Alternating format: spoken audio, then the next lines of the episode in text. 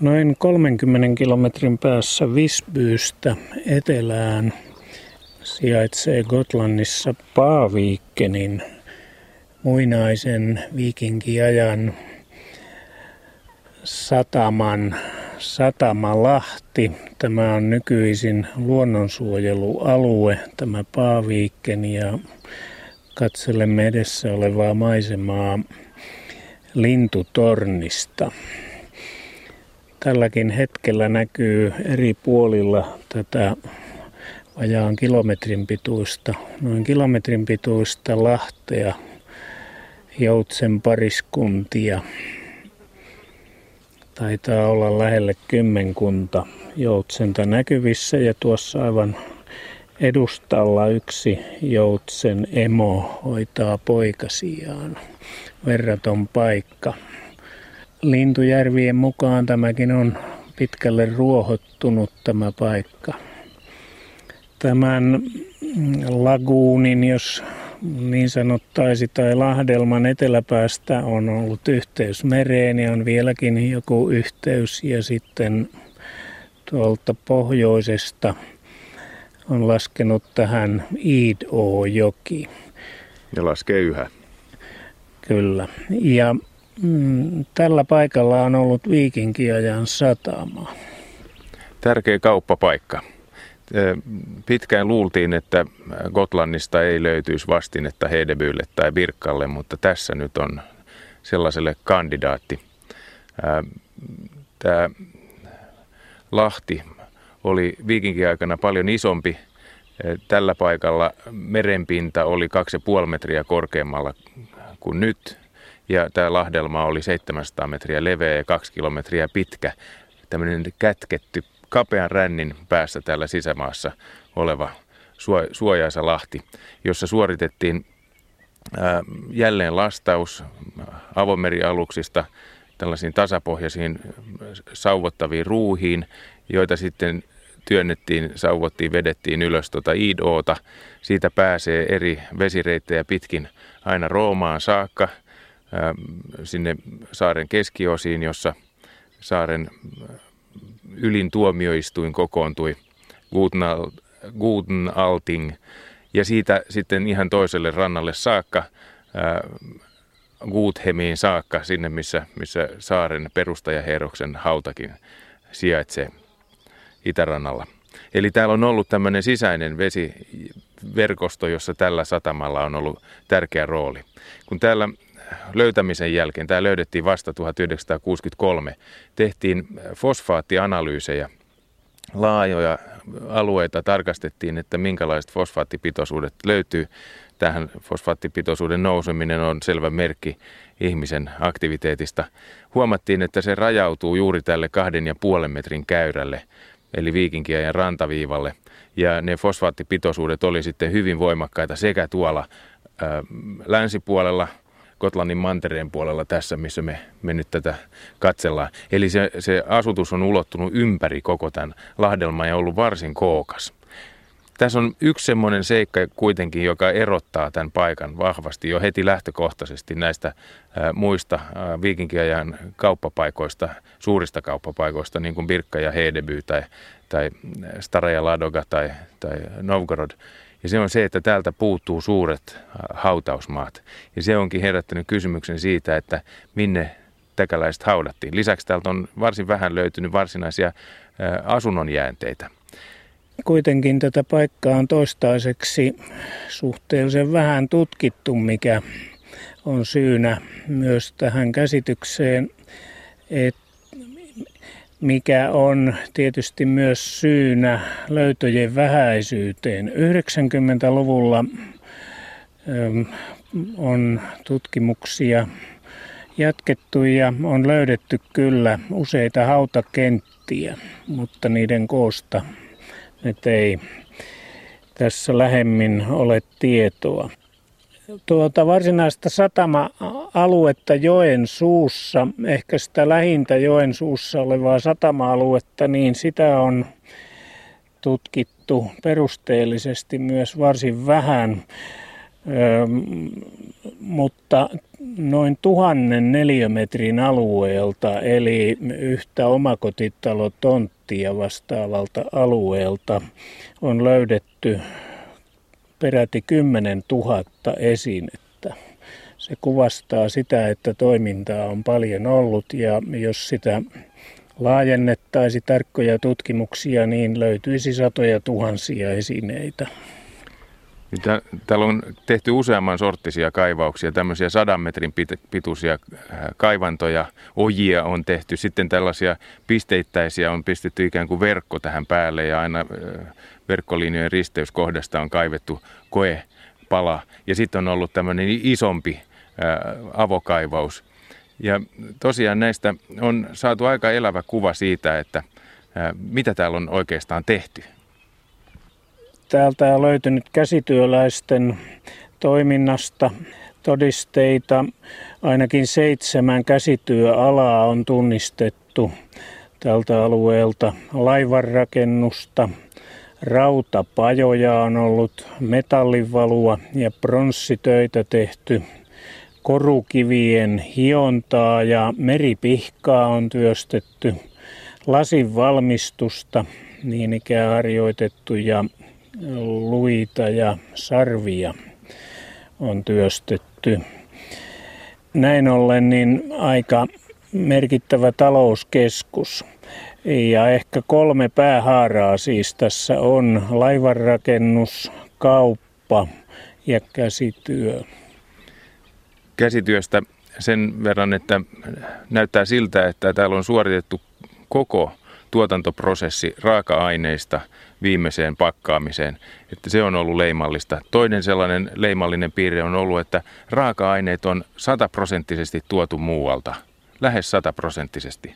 Ja, ja se, se alue, mistä tänne on raaka-aineita tuotu, on, on varsin laaja. Esimerkiksi äh, Skoonesta tuotiin piikiviä, Itä-Preussista meripihkaa, Pohjois-Ruotsista tai Norjasta vuolukiveä, joka on jo kaukokauppaa, löysi tiensä tänne ja sitten vielä Länsi-Skandinaviasta granaatteja, viikinkien lempijalokiviä, verenpunaisia granaatteja tuotiin tänne.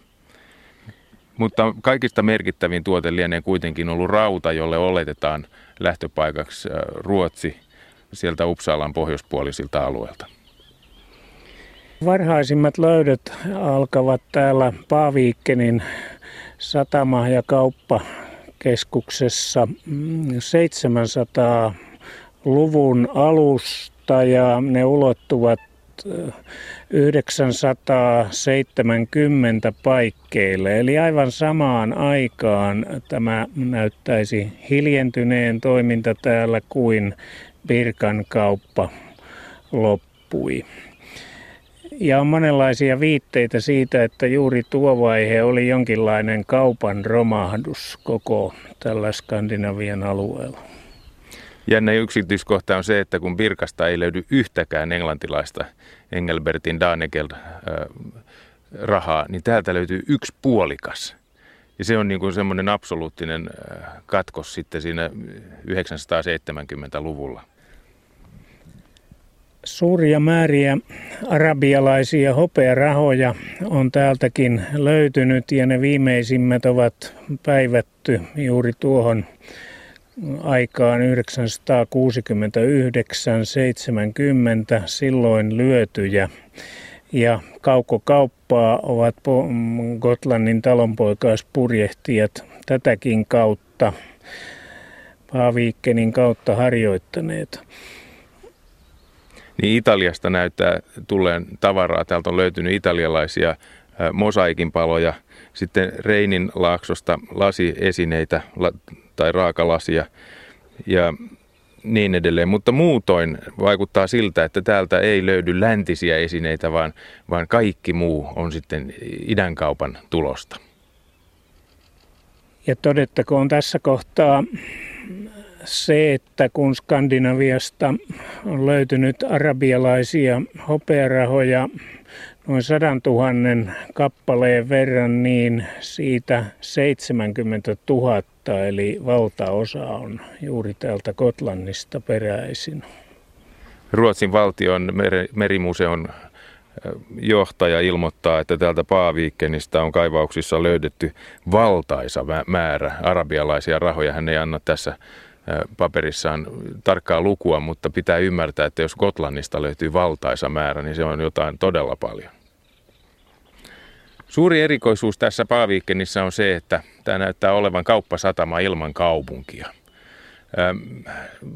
Kaivajat on vetänyt yhteen sillä tavalla löytönsä, että tämä olisi ollut vain osan vuotta käytössä. Ja se vaatii tietysti selitystä, minkä takia, kuinka voi olla sellainen ilmiö. Virkassahan asuttiin ympäri vuoden niin kuin Hedebyyssäkin. Mutta tässä onkin ilmastollisia eroja. Virkassa pystyttiin liikkumaan kesät talvet, talvella jäätä pitkin aivan yhtä hyvin kuin kesällä vettä pitkin. Hedebyyssä taas ei jäästä tarvinnut välittää, Tanskassa ei, ei Slesvikin vuono jäädy. Täällä sen sijaan tilanne on siltä väliltä. Vaikka meri ei jäädykään tavallisesti, joitakin tapauksia tunnetaan kyllä, kun Itämeri jäätyy Tanskaan asti, mutta normaalisti ainoastaan tämä Paaviken jäätyy, jolloin satama allas on käyttökelvoton ja äh, talvisaikaan tämä, tämä tavallaan menettää niin kuin tämän käyttökelpoisuutensa tämä paikka. Eli täällä onkin ollut käytössä toisenlainen ää, äh, organisaatiomuoto josta tämä Paaviiken nyt todistaa. Niin, Gotlannin talonpojat harjoittivat talonpoikaispurjehdusta ja se oli heidän oikeutensa. Kaupunkeja ei tarvittu, he asuivat kotonaan eikä niitä näin ollen syntynyt, kunnes sitten keskiajalla myöhemmin. Ja nekin kaupunkilaiset oli sitten saksalaisia muualta tulleita. Kotlantilaiset ei niitä itse tarvinnut. Mutta tuossahan on kyllä Paaviikkenin eteläpuolella mm, merkillinen arvoitus Westergarnin valli. E, valtava valli on puoliympyrän muotoisena kiertänyt asutusta, joka ilmeisesti on ainakin aiottu rakentaa Westergarniin. Ehkä siellä on myös asuttu. Miten arvioisit tätä Westergarnin arvoitusta ja Vallin tehtävää? Niin Westergarn on sijoitettu avonaiselle loivalle rannalle tämän Paavikkenin johtavan kilometrin mittaisen rännin suulle. Ja on ajateltu, että syynä täälläkin tällaisen siirtymään olisi maan nouseminen ja tuon rännin liiallinen kuivuminen. Tämä Paaviikenin paikka ei ole mitenkään erityinen, erityisen hyvä tai suojaisa satamapaikka. Se on kummallinen jo siitä lähtökohdasta. Lisää kummallisuuksia tulee siitä, että siihen on laadittu tällainen kilometrin mittainen valtava valli puolikaaren muotoon, siis ihan samalla tavalla kuin jossain Hedebyyssä tai Birkassa. Mutta sen sisäpuolelta ei juurikaan löydy asutusjäänteitä. Täällä Paaviikkenissakin asutuksen tai, tai olemisen evidenssi on 20 senttiä tai 15 senttiä paksu ainoastaan, kun Birkassa se oli kaksi metriä. Mutta Westergarnissa ei ole juuri ollenkaan kulttuurimaata. Eli siis valtavat äh, muurit on rakennettu, mutta sitä ei olekaan otettu käyttöön sitä kaupunkia. Lisäksi siellä on semmoinen mystinen kirkko, valtavan katedraalin ensimmäinen rakennusvaihe, kuori ainoastaan pappien alttarin alue on saatu pystyyn ja siellä se nököttää sitten tämmöisenä kapeana, korkeana, suhteettomana möykkynä. Lisäksi siellä on yksi tämmöinen vartiotorni, varastotorni jäljellä. Ketkä tällaista on tänne laatinut ja milloin on yhä suuri arvotus. Tämän muurin rakennustekniikka ei ole keskiaikainen, ei siis sellainen niin kuin muuri, joka on kivistä ladottu ja joka on muutaman metrin paksu ja kahdeksan metriä korkea ja sillä siisti, vaan tämä on tehty massiivisesti, valtava määrä kiveä ja maata on siirretty tällaiseksi vallitukseksi, siis rautakauden tyyliin. Tämä on suuri arvotus, että mistä tässä oikeastaan on kysymys. Nykyisin tuon vallin päälläkin on omakotitaloja ja se ei ole yhtenäinen, eli mm, siellä ei ole enää mm, muotoa, sellaista muotoa, mutta joka tapauksessa valtavasti työtä siinä on tehty ja ikään kuin turhan takia. Niin, yksi ajoittava seikka tässä näyttäisi olevan tarjolla, eli se on tämä rannan siirtyminen tämä Westergarnin valtava kaupunkilinnoitus sijoittuu samalle korkeuskäyrälle kuin, kuin tämä viikinkiaikainen Paaviikken, noin 2,5 metriä merenpinnan yläpuolelle. Eli ei se kovin paljon viikinkiaikaa aikaisempi ole voinut ainakaan olla. Ilmeisesti juuri siitä viikinkiajan ja keskiajan saumakohdasta. Kävelimme tänne lintutornille, josta tätä lahdelmaa nyt katsotaan joutsenineen, sorsineen ja mitä kaikkia vesilintuja siellä nyt onkaan, lokkeja ja niin edelleen, niin pitkin tuota rantaa ja siinä oli hyvin suoria linjoja, kiveyksiä asetettu suoriin linjoihin, eli jonkinlaisia satamalaitteita varmaan. Joo, niistä voi päätellä, että toiset on ollut rannan myötäisiä kiveyksiä ja toiset taas on ollut pistolaitureita. Korkeudesta voi päätellä, että nämä on ollut viikinkiaikana tuolla veden pohjassa muutaman metrin syvyydessä. Eli, eli tuota, nämä on ilmeisesti ollut hirsilaitureiden ankkureita. Ja näiden pituus voi olla rantaa myöten toista sataa metriä ja viiva suoria ja ihan selvästi näkee, että nämä on ihmisen tekeleitä. Valtavan iso satama-allas muinaisessa mittakaavassa tämä on ollut. Niin, niiden kunkin laiturin pituus tosiaan toista metriä, mutta niitä on siinä peräkkäinkin.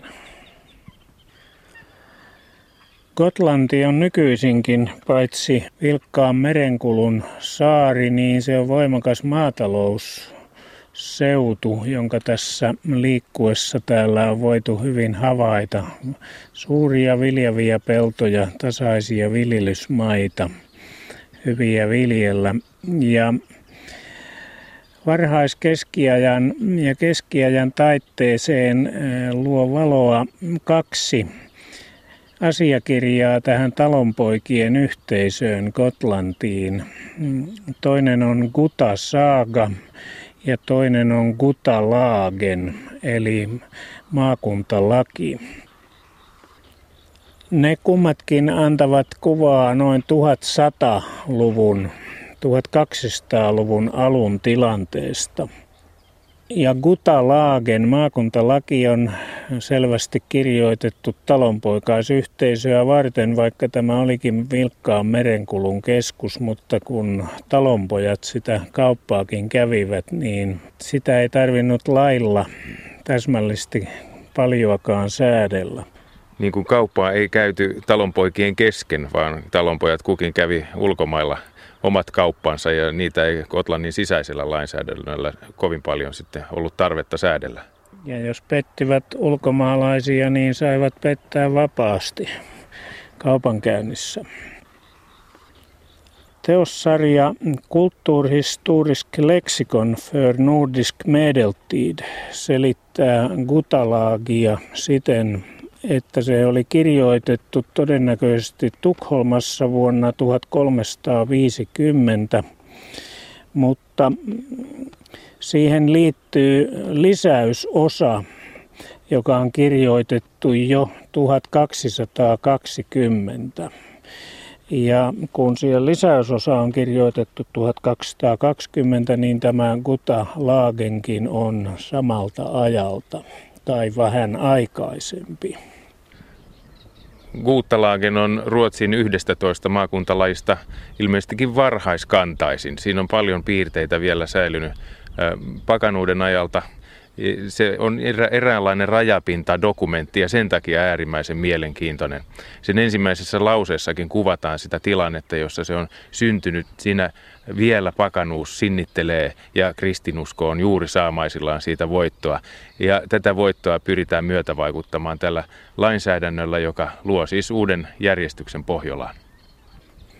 Gutalagen ei puhu paljonkaan merenkulusta, vaikka saarella asutaan, vaan 36. Mm, luku tässä laissa käsittelee varsin vähän laivojen huoltamista. Ja siinä sanotaan, että kauppalaiva, jossa on 13 kaariväliä ja kolme poikkipalkkia, eli tuollainen isompi laiva, niin se pitää huoltaa rannan ulkopuolella tai säilyttää sitä muualla kuin rannassa. Tässä on kyseessä viikinkiajan tyyppialus, 15-metrinen soutupurjekauppa-alus Itämerellä. Täällä siis paatit oli paljon pienempiä kuin tuolla Atlantin valtameren puolella. Mutta sitten veneistä se määrää pienemmistä aluksista, että ne piti olla rannassa kiinnitettynä lukolla ja avain piti olla joko omistajan tai hänen vaimonsa hallussa. Ja ketjujen pituuskin määrätään, ne eivät saa olla liian pitkiä ja niin edelleen. Ja sitten todetaan, että sellaiset veneet, jotka ovat ilman valvontaa, huoltoa, ne saa ottaa se kuka haluaa. Tällöin on kuitenkin lain mukaan kolme kertaa huudettava omistajaa. Mutta jos hän ei saavu paikalle, niin sitten sen saa pitää. Ja mm, yksi määräys sen 36. luvun lopussa on, että jos ottaa toisen veneen maihin nousu paikalta ja lähtee sillä vesille, niin joutuu maksamaan saman sakon kuin olisi ratsastanut toisen hevosta, ottanut ilman lupaa hevosen tällainen käyttöönottomääräys. Tämä on mielenkiintoinen. Viikinkien kenning, eli sanamuunnos sanasta laivahan on merihevonen. Ja nyt me saadaankin sille tällainen laillinen peruste. Veneen varkaus on verrannollinen hevosen varkauteen. Toinen seikka, mikä tästä tulee mieleen, on, on tämä, että jos et ole huutoetäisyydellä laivastas, niin menetät sen mahdollisesti. Tämä voi selittää sitä draaget-käytäntöä, mikä Suomestakin tavataan. Eli veneet vedetään sinne ihan nuotiotulille saakka ja, ja ne on tarkalla, tarkan silmälläpidon alaisina. Tämä Paaviikken oli siis kauppasatama, mutta kyllä tässä kai kuitenkin myös sotalaivojakin on ollut. Näin on esitetty. Tässähän ei ole minkäänlaisia linnoituslaitteita, ei ole muinaislinnavuorta, niin kuin sekä Hedevyyssä että Virkassa oli. Mutta tosiaan äh, tunnetaan äh, tuolta Kuutasaagasta tarina, jonka mukaan Aivar Strabainin johtama gotlantilaisvaltuuskunta oli mennyt tekemään Ruotsin kuninkaan kanssa sellaisen sopimuksen, että toimittavat Ruotsin kuninkaalle seitsemän sotalaivaa tarvittaessa tietyin ehdoin. Ja nyt tätä seitsemää on ihmetelty. Saarihan jakautuu kuuteen osaan ja kuusi olisi ollut paljon luontevampi luku, mutta nyt selitys on se, että Visby on alkanut jo muodostua ja sitä, se käsitetään erillisenä yksikkönä ja se toimittaa sen seitsemännen laivan. Eli tässäkin satamassa ymmärretään nyt pidetyn yllä yhtä tällaista viikinkityyppistä sotalaivaa. Snekka on yksi nimi ja Drake on toinen sotalaivan nimi. Lohikärmen laiva. Joo, eli Tämä tarkoittaa myöskin sitä, että täällä on ollut muillakin kuudenneksilla omat satamansa, jossa he ovat pitäneet suurin piirtein samanlaista lystiä kuin täällä pidettiin. Eli todennäköisesti kuudenneksilla on ollut myös kauppasatamansa ja sitten, sitten jokainen kuudennes piti sitä sotalaivaansa vaikuttaa siltä, että näihin äh, kuudennes satamiin liittyy sitten aina kuudenneksen torni. Se on, voi olla sotilaallinen, tosin eihän yhdellä tornilla nyt sotaa voiteta, mutta se on voinut olla myöskin majakan tyyppisessä käytössä tai sieltä on valvottu liikennettä vähän horisonttia kauemmas, mutta ennen kaikkea sen yläkerroissa on ollut varastohuoneita, joissa on voitu pitää talven yli arvotavaraa, kun, kun tämmöisen kuudenneksen satama taas uudestaan käynnistyy sitten, kun kevätkynnöt on saatu tehtyä. Katselemme tässä edessämme Gotlannin karttaa ja, ja tilannehan oli sellainen, että tästä maan halki meni vesiväylä silloin, kun veden pinta oli alhaalla poikittain koko saaren läpi. Se on niin kuin ehkä linjaa lounaasta koilliseen. Mutta tuota, mm, näistä kuudenneksien, kun Gotlanti oli jaettu kuudenneksiin, niin näistä ku, kuudenneksien muista satamista, niin mitä me niistä oikein voisimme sanoa ja todeta? Ilmeisesti Viisbyyn paikalla on yksi tällainen ollut. Siellä on nimittäin tämä torni ja sitten siinä on lu, kolmen luodon muodostama suojasatama ollut, mutta se ei ole kuitenkaan näistä kaikista suurin tai merkittävin millään tavalla. Se suurin ja kaunein löytyy Sliittestä, monelle suomalaisellekin tuttu satamapaikka tuolla Koillis Gotlannissa. Sen eteläpuolella leviää laaja Bugevik ja sinne johtaa tämmöinen, ää, väylä, jälleen tämmöinen kapea väylä mereltä. Ja sen väylän nimi on mielenkiintoinen Sju Strömmar, seitsemänvirta. Se tietenkin tuo mieleen Shundeon, uudelta maalta, jota on selitetty, että, että sieltä ja sieltä laskettuna, Inkoosta laskettuna se on seitsemäs virta tai jotain.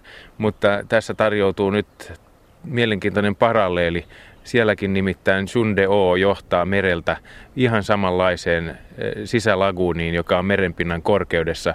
Sen reunalle rakennettiin sitten eh, Sundbyn linna ja eh, Länsi-Uudenmaan kauppapaikka oli nimenomaan tässä Sundeon laaksossa Pikkalan kartanon mailla ennen kuin se pikkuhiljaa siirtyi sieltä Helsinkiin varhaisella keskiajalla. Eli, eli hyvin mielenkiintoisella tavalla avautuu uusia näkymiä näihin, näihin Suomen paikan nimiin tätä kautta. Muistetaanko lisäksi, että siinähän on vieressä paitsi Obneesin Draget, niin myöskin Koppar, Kopparneesin äh, Draget. Jos vielä sallitaan paralleeli, niin täällä Koppar luetaan kauppias, eikä siis kupari. Eli kauppiasniemen vetokannas. Eikö kuulosta jo aika kiehtovalta? Niin joo, se Suomessa ymmärretään yksinkertaisesti kupariin liittyvänä, mutta mm, jos mennään muinais Gotlannin kieleen, niin silloin tulee se kauppias-sana siinä esiin.